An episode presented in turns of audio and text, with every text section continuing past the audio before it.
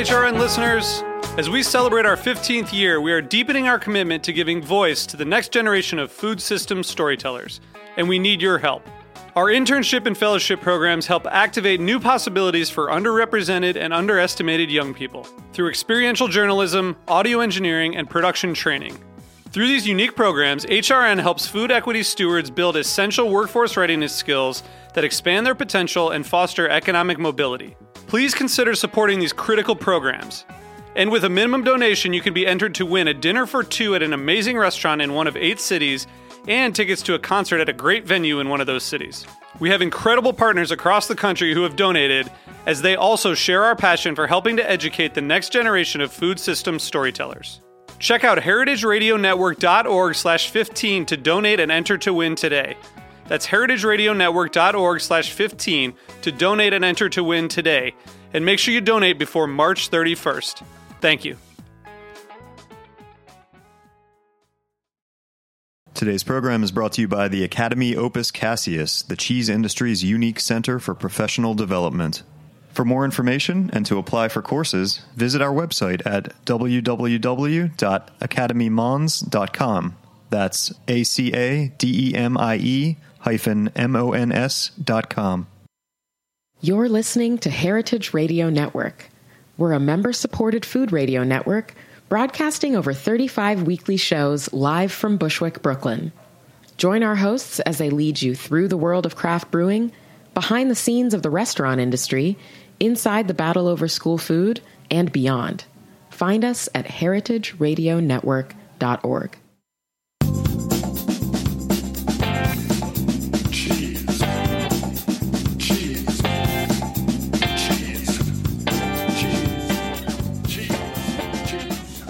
Hello, this is Diane Stemple on Cutting the Curd on Heritage Radio Network. Today I am pleased to welcome Dr. Catherine Donnelly from the College of Agriculture and Life Sciences at the University of Vermont. Welcome, Catherine. Good afternoon, Diane. Thank you so much. Oh, you're very welcome. To clue in our audience, I want to tell them that you are an expert in cheese science, if anyone doesn't know, and you were educated at both the University of Vermont and North Carolina State University. How long have you been at the University of Vermont? This is year number 33 for me. So oh my god. a long time. I guess you've settled in. I would say so. now your specialty is in Listeria monocytogenes. Is that how you... Monocytogenes. Oh, yes. okay, okay. And yes. I also noticed that your intro on the Vermont uh, website states that you that using pasteurized milk is not necessary uh, to making safe and tasty cheese? Well, it's one of our tools, but my um, interest in listeria, I've spent most of my career developing detection methods and mm-hmm. helping the dairy industry avoid contamination of this pathogen. Mm-hmm. And the reality, when you're making cheese from pasteurized milk, if you don't protect that cheese from environmental contamination, it probably has a risk greater than cheese made from raw milk because um, any cheese coming into contact with environmental listeria can be contaminated and can be a problem. Mm-hmm. And most people, I think, uh, or not not cheese people, don't realize that necessarily. They hear the word raw and they think that must be more dangerous. That's absolutely right. Mm-hmm. But the reason we're talking today is to discuss the amazing book you edited called The Oxford Companion to Cheese, which is a tome in its in and of itself at 849 pages. Yes, there is a lot of information in this book. and it's heavy to carry around. it makes a good book uh, doorstop. now, what an undertaking this book must have been. Was it your idea, or did someone come to you with the idea? Yeah, I was approached to be involved in this project. Um, mm-hmm. Um, by Oxford University Press, mm-hmm. and um, I think I probably would have gone running away with my arms up in the air had I not already been approved for a sabbatical from the University of Vermont. So, oh, okay. Um, I actually had the time to take on the project, and then um, the more I learned about it, I thought, for a whole host of reasons, that it was um, a wonderful project to be involved in. Now, so you had already applied for the sabbatical when the book came to you. That's correct. Oh, in fact, okay. I had another project in mind. I um, had a book proposal for a different topic, mm-hmm. and then felt that um, I could just shift gears and take this work on. So it was very timely. Okay. How many years ago did they approach you? I think it was more than four years ago. Mm-hmm. Mm-hmm. Were there many, many committees to make the initial decisions about the categories and how to even begin the process? Yeah, it's so interesting to look at a book like this and really wonder um, how it all comes to be. And so the um, work that I did on my sabbatical was to really frame the scope of the book. Mm-hmm. And so um, the book is organized by topics, mm-hmm. and all of those topical entries have a headword. And so the headword describes what the entry is. Mm-hmm. And so my job during my sabbatical was to come up with 900 headwords that could frame the scope of this book. 900 head words. 900. Now, I was just thinking of the topics as listed in the front, one, the first one being animal species, breeds, and husbandry. Now, how many head words is included in that topic? Probably about 50. Um, again, you know, how we get this great diversity of cheeses around the globe uh-huh. is to use different animal species and right. animal breeds, and each of those um, animals and breeds has milk of a different composition that's right. ideal ideally suited for some cheeses and not others, and mm-hmm. so it's an important part of cheese making. Mm-hmm. I'm just you know, flabbergasted that there were 900 categories. yes, yes. But what's interesting is, um, at least from that, um, you know, description of the 900 topics, mm-hmm. then we could go about putting together an editorial board that mm-hmm. could um, cover all of those subjects, mm-hmm. and then um, members of the editorial board could reach out to um, their colleagues, or as a group, we had a lot of working um, meetings Mm-hmm. where we would go through the headwords one by one and uh, come to consensus on who would be the best author to take on this topic Mm-hmm. and um, you know if they were willing mm-hmm. and then someone would reach out to the to that person exactly mm-hmm. now did you take charge of some categories more than others from the start just because they are up your sleeve or up your alley yeah, I'm really interested in regulations, mm-hmm. and so I just wanted to make sure that that um, topic was well covered in the book, and so I took a lot of you know ownership on that one. Mm-hmm. Okay, and and the writers were they selected in committee meetings? Somewhat. Um, you know, we chose a great um, group of associate editors, mm-hmm. and they were chosen because they had um, contacts and knowledge of the topic, and mm-hmm. so in many cases, we just had full confidence that they would reach out to the best individuals. But, mm-hmm. you know, there were some topics where all of us would come together and say, you know, even though this person could do a great job, I really think this person is the one to write the entry. Mm-hmm. And we also, um, I think what's unique about the book, we had 325 contributors mm-hmm. from 35 different countries. And so when you have that broad of an international scope, certainly my um, colleagues from France, from mm-hmm. Spain, from Italy would reach out to their um, their colleagues there and had a reach that was way beyond anything that mm-hmm. one person could do individually. Right. Or even one of one of the editors in this country might not have had that reach either. Not at all. And Yeah. I think had we limited the scope to um, writers and experts from the United States, it would be a very different book.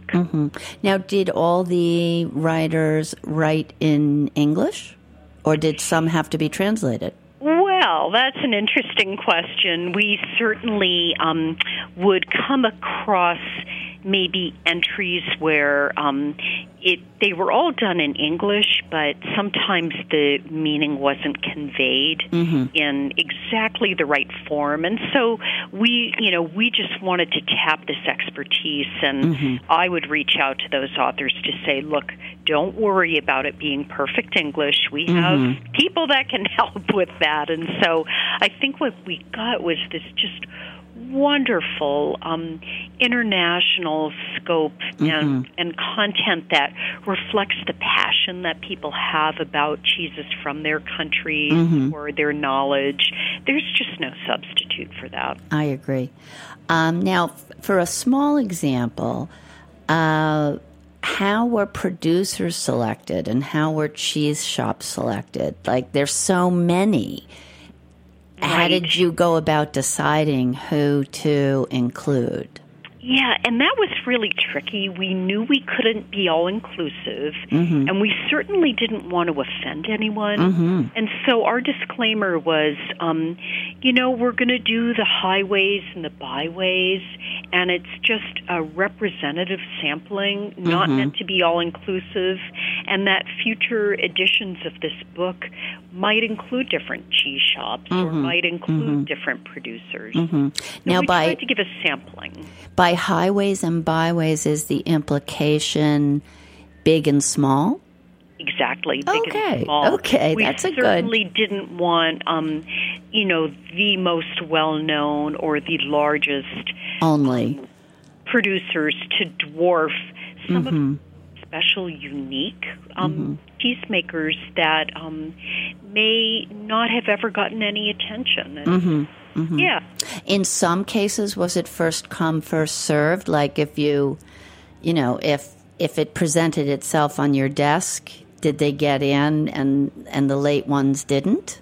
No, we No. didn't go about like that. Um, again, the project really started with the 900 headwords, Mm-hmm. and we stayed pretty true to that. That um, you know, here's here's the balance that we want to achieve here, and Mm-hmm. we agree this is the scope. And so we were pretty strategic about it. Okay.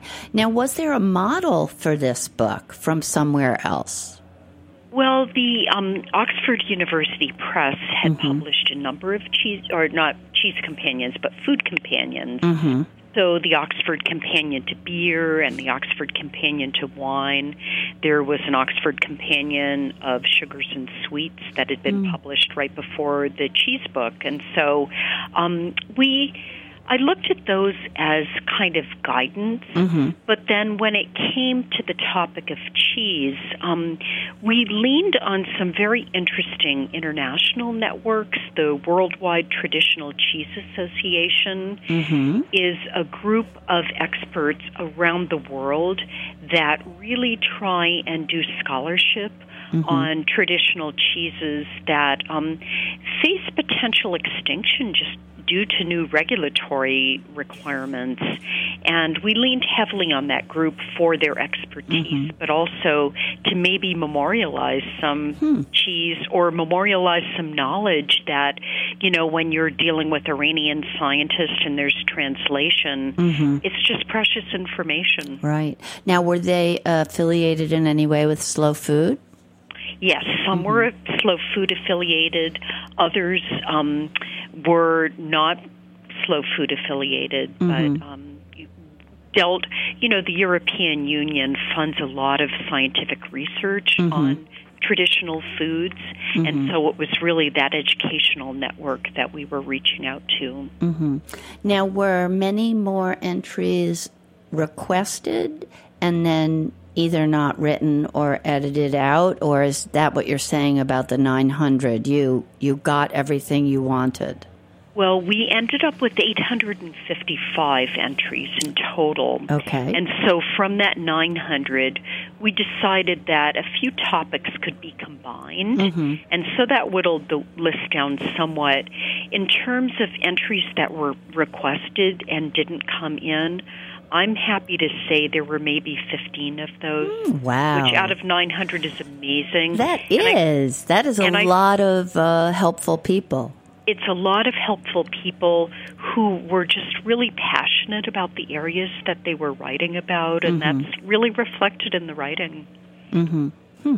Now, for example, you know, looking through to figure out some ways of asking about how you went about the book, how did six separately named pecorinos get in? And how, how come those pecorinos get in and not some others?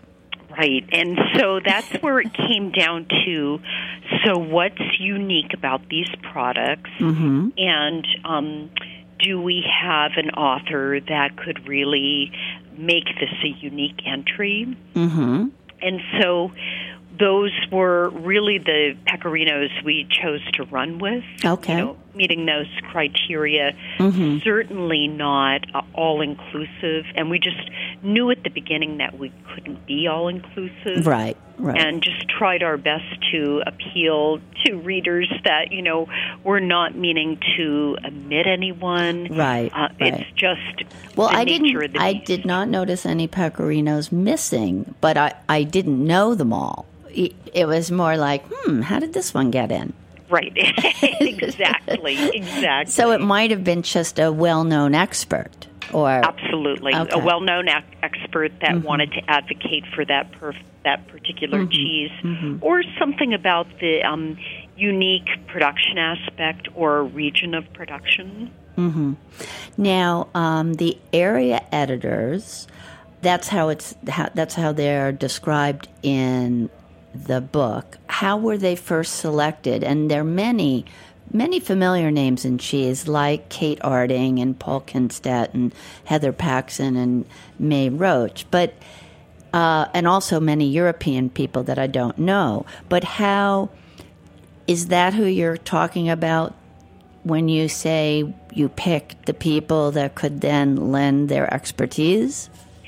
Yes, somewhat. So many of the area editors mm-hmm. had had prior affiliations mm-hmm. with an institute that we ran at the University of Vermont for 13 years, the Vermont Institute for Artisan Cheese. Okay. And so either they had come to participate in our programs as international experts mm-hmm. or were members of the Vermont Institute for Artisan Cheese, like um, Paul Kindstedt and Montse Almena. And um, I knew that they had special connections to this wider network and could be very resourceful as part of the editorial board. now, did you ever meet all of you? I'm sorry, did I meet? Did you ever have a big meeting with all of you? In Yes, and so that was the other little tease that I could give to members of the editorial board. Um, my husband and I own a property in northern Vermont, in Greensboro, Vermont. Oh, I've been there many times. It's lovely. and it's a beautiful place. And the property was a former inn, and so I would make um, phone calls something like, "Well, if we could have a working weekend, we'd be delighted to host you in Greensboro and Oh, take good care of you." And then when we had this captive audience of area editors, we'd Mm-hmm. sit down in our conference room and just go to work. oh, that's great. That's great. So, So how many really, times? It was work and fun, I think, for everybody. Now, how many did any did you ever have a meeting where absolutely everybody showed up? And did you also have Skype meetings on occasion, or or how else did you communicate? Right. So um, some of our international colleagues obviously couldn't be there, but um, I would say most of the editorial board at one time or another was able to make one of the meetings. And um, my colleague Giuseppe Licitra from Sicily and Sylvie Lortal from France, they, I think, were the only two that couldn't make some of the meetings, but we were able to connect with them um, via phone and Skype. Mm-hmm. Did you ever have uh, everybody on Skype at once? No, we didn't. we didn't try that. okay. okay. Well, we're going to take a break. We'll be back in a few moments to continue talking to Kathy Donnelly about the Oxford Companion of Cheese.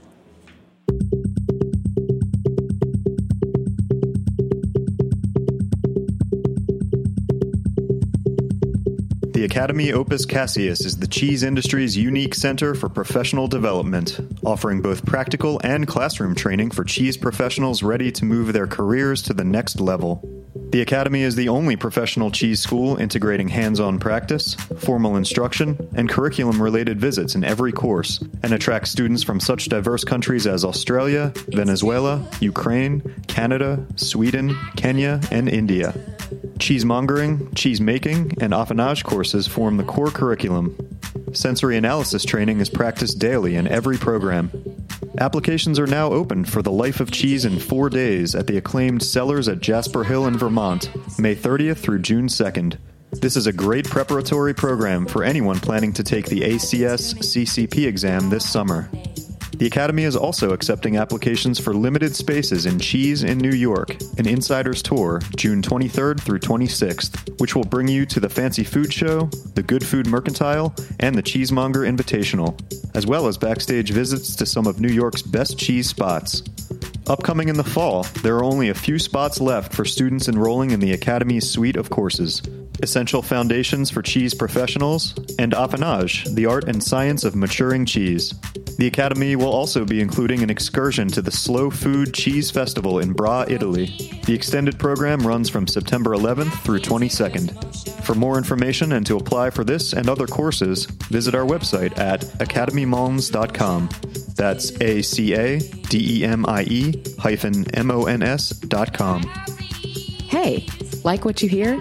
Heritage Radio Network has plenty more. With fresh programming every week, we've got something for everyone. Trying to start your own food business? Concerned about where your food comes from? Looking for the best wine or beer to bring to a party?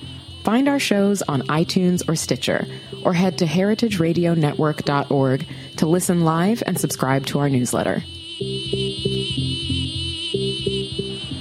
Hello, it's Diane Stemple on Cutting the Curd with Kathy Donnelly, the editor of the Oxford Companion to Cheese. We're back. Uh, I was reading your introduction, and you tell a story of a state dinner at Obama's White House. It made me very nostalgic, of course. Could you tell that? Could you share that with our listeners? Sure, Diane. Um, so I was listening to the CBS Evening News, and um, it was a White House state dinner for French President Francois Hollande. And um, when I talk about this dinner to my class of students, you know, I think of a White House chef and the pressure you're under when the French president is coming representing this amazing cheese culture. what cheese do you select that isn't going to offend other statesmen in France? And on the CBS Evening News, they actually flashed the menu. The cheese featured as part of the main course was Bayley Hazen Blue from the cellars at Jasper Hill an American artisan cheese. And I thought when I saw that, wow, American artisan cheese has, has really come into its own. It was really exciting. And you must have been so proud as a Vermonter also. Absolutely. I think that, you know, having watched this artisan cheese industry in Vermont evolve for the past 30 years, I thought, boy, here is victory. This is pretty amazing. I wonder. I'd like to be a uh, a bug on the table to hear what they thought of the Bayley Hazen Blue at the dinner. yeah, my sense is there were probably a lot of fans after that. Right, dinner. right. They were probably duly impressed. I would think so. Uh, anyway, also, could you tell us, um, on a more serious note, could we talk about the differences between the European attitudes towards raw milk cheese and our FDA's current approach? Yeah, it's a topic, again, I've devoted a lot of time and scholarship to this issue. I think it's important. when you look at a lot of the um, European AOC or AOP and PDO cheese varieties, those regulations stipulate that they must be made from raw milk.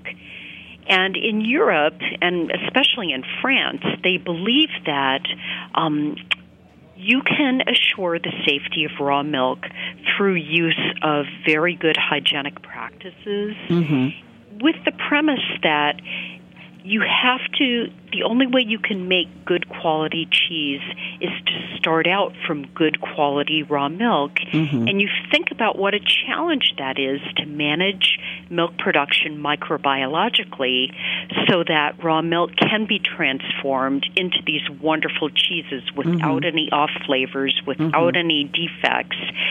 That is an incredible challenge that really speaks to the quality of this raw milk. Mm-hmm. In the United States, we have just the opposite philosophy that, well, we can only make cheese from pasteurized milk because it's the only way that could assure its safety. And the problem is, if you look at the standards for um, pasteurized milk, you're, you know, producing milk for past- intended for pasteurization on a fairly large scale. Mm-hmm. You're right away refrigerating that milk. The French would tell you and have published lots of scientific research saying if you're going to make cheese, the absolute worst thing you could do to that milk is refrigerate it because suddenly you get a population shift away from desirable mesophilic organisms to psychrotrophic organisms that right away start to degrade the quality of that milk. They degrade the proteins, they degrade the fats, they're producing off flavors, and right away you're just destroying some of the best characteristics of milk. But that's, but let me interrupt, but that's taste, taste, uh, putting taste as the standard. Not only taste, Not only taste. Safety, Okay, because, safety too. Again, when you refrigerate, and this has been shown in in French publications. Mm. When you refrigerate milk, you get bacterial population shifts away from like the desirable lactobacilli, the protective organisms. You start selecting for microbial pathogens hmm. that grow at refrigeration temperatures. Huh. So you like change- like Oh, Listeria. okay, so you actually change the climate in favor of some bad organisms. Absolutely, absolutely. I And did so not that's know why that. the French would say, "Don't do that." Okay. And so the way that we're producing a lot of our milk in this country, and again because of the large volumes that we're using for cheese production, Mm-hmm. we have to pasteurize that milk. Otherwise, it just wouldn't be a stable product for utilization. And Because I think, it's so large? Because the well, quantities because are you're so doing large? Mm-hmm. the large volumes, you're you know storing, you're transporting milk in tank trucks where Mm-hmm. there's an opportunity for contamination. You're Mm-hmm. storing it in silos. You're refrigerating it for many hours, possibly Mm-hmm. days, and so um, pasteurization actually reduces those populations and absolutely does ensure the safety. But there are other ways that you can achieve equivalent levels of safety to cheese made from pasteurized milk. Mm-hmm. Would you recommend that the larger, very larger scale cheese makers do refrigerate and pasteurize, or Yeah, and they almost have to because that's the production system. And in Mm-hmm. Order to achieve a level of safety, you absolutely have to employ pasteurization. But it's interesting, the um, governments of Australia and New Zealand published a series of very comprehensive risk assessments looking at. Um, Swiss hard cheeses made from raw milk and um, Roquefort and Italian Grana cheeses, and concluded that all of those cheeses carried a level of safety that was equivalent to cheese made from pasteurized milk. Why? In the case of Italian Grana and Swiss hard Swiss cheeses, mm-hmm. the curd during the make procedure for those cheeses, the curd reaches a temperature of 48 degrees centigrade, which is way beyond the um, heat treatment requirements used in pasteurization. Huh. And so, provided that the curd during cheese making reaches a temperature of 48 C, the Australian government deemed that those cheeses yeah. carry a level of safety equivalent to cheeses made hmm. from pasteurized milk. So the recipe that is used ensures the safety. Exactly. The ah. cheese making technology okay. ensures the safety. And so you see in a lot of these traditional practices how um, safety is achieved through the use of all of these steps that um, combine to make a product that is microbiologically safe. Hmm, interesting. Very interesting. Now, did you have, um, I'm sure you heard about the recall of the Vulto Creamery people. Yes. Do you feel that's going to have immediate ramifications through the cheese making world? Absolutely. And again, um, all of us that care about cheese, and especially cheesemakers, we have an absolute obligation to assure the safety of those products for mm-hmm. our consumers. And so um, when things go wrong, we have to step back to say, what can we do differently? What might have been overlooked? How can we move forward and assure that something like this doesn't happen again? Mm-hmm. Mm-hmm. Do you ever consult with cheesemakers about how they can help their situations? I do. Um, mm-hmm. I we and for many many years at the University of Vermont, we've received a lot of grant funding to do mm-hmm. just that, to put programs in place, research programs where mm-hmm. we can send our technical team out to farms to do assessments for mm-hmm. them microbiologically. If we find problems, we make recommendations on what can be changed to mm-hmm. render a safer product, mm-hmm. let them implement those changes, and then go back and do another microbiological audit to see if it worked. To see if it mm-hmm. worked. Mm-hmm. And in the cases where we've done that, for instance, if we found listeria on an initial assessment, after the recommendations, we've never found listeria again. And so it really shows mm-hmm. that you give cheesemakers the tools that they need to help with safety. That's a risk that can be managed mm-hmm. and is being well managed by our cheesemakers. Mm-hmm. In your studies initially, did you very quickly gravitate towards cheese?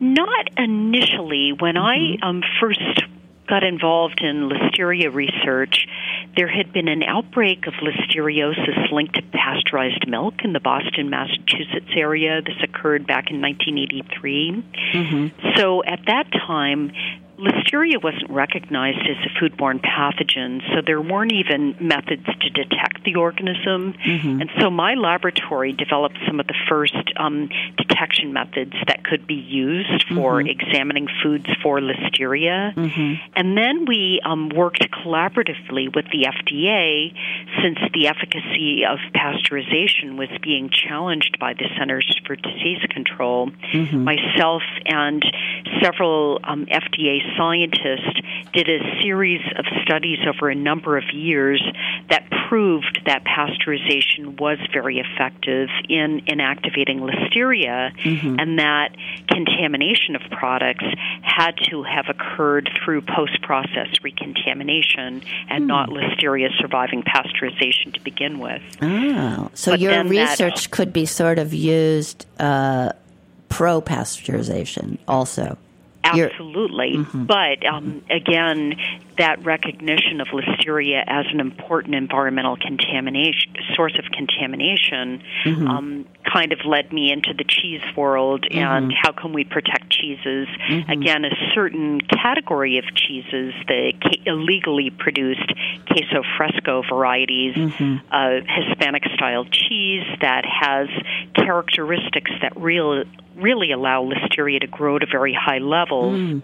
Um, that I think a lot of the um, outbreaks that have occurred have been linked to that category of cheese. Mm-hmm versus um, cheeses that are legally produced, legally distributed, and manufactured, um, just helping the legal process achieve controls that could help make those products safe. Mm-hmm. When you were getting your original degree in animal science, what were you planning as a career? That's a really interesting question. I went to to graduate school because I was really interested in probiotic bacteria, mm. even way back in those days. Um, Lactobacillus acidophilus was ah, an organism okay. that I had done a lot of work with. Mm-hmm. And so um, that organism really informed my graduate study. Mm-hmm. And so I was always interested in beneficial organisms associated with dairy products. And mm-hmm. so mm-hmm. cheese is a very natural extension of all of that. Did you grow up in Vermont?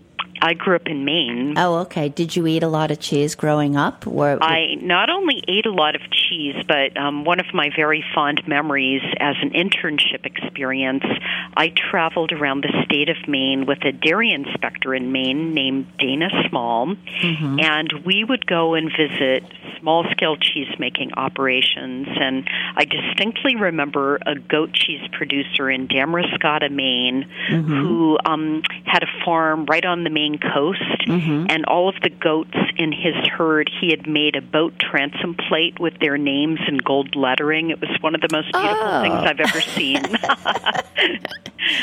so you were impressed right away. I was impressed. I thought this is idyllic. That's interesting. Okay, well, thank you so much for coming on the show and talking about the Oxford Companion to Cheese. It's just such an amazing uh, wealth of information. I, I would expect people who are taking the CCP exam to be, you know, very avid customers of the book it's probably a really good resource. but yes, it's been a delight to speak with you this afternoon. Okay, thank you very much. This thank is, you. This is Diane Stemple saying goodbye on Cutting the Curd on Heritage Radio Network.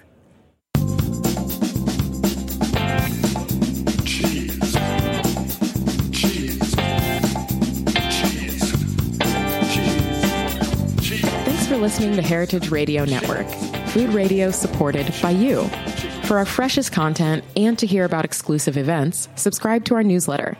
Enter your email at the bottom of our website, heritageradionetwork.org. Connect with us on Facebook, Instagram, and Twitter at heritage underscore radio. Heritage Radio Network is a nonprofit organization driving conversations to make the world a better, fairer, more delicious place. And we couldn't do it without support from listeners like you. Want to be a part of the food world's most innovative community? Rate the shows you like, tell your friends, and please join our community by becoming a member. Just click on the beating heart at the top right of our homepage. Thanks for listening.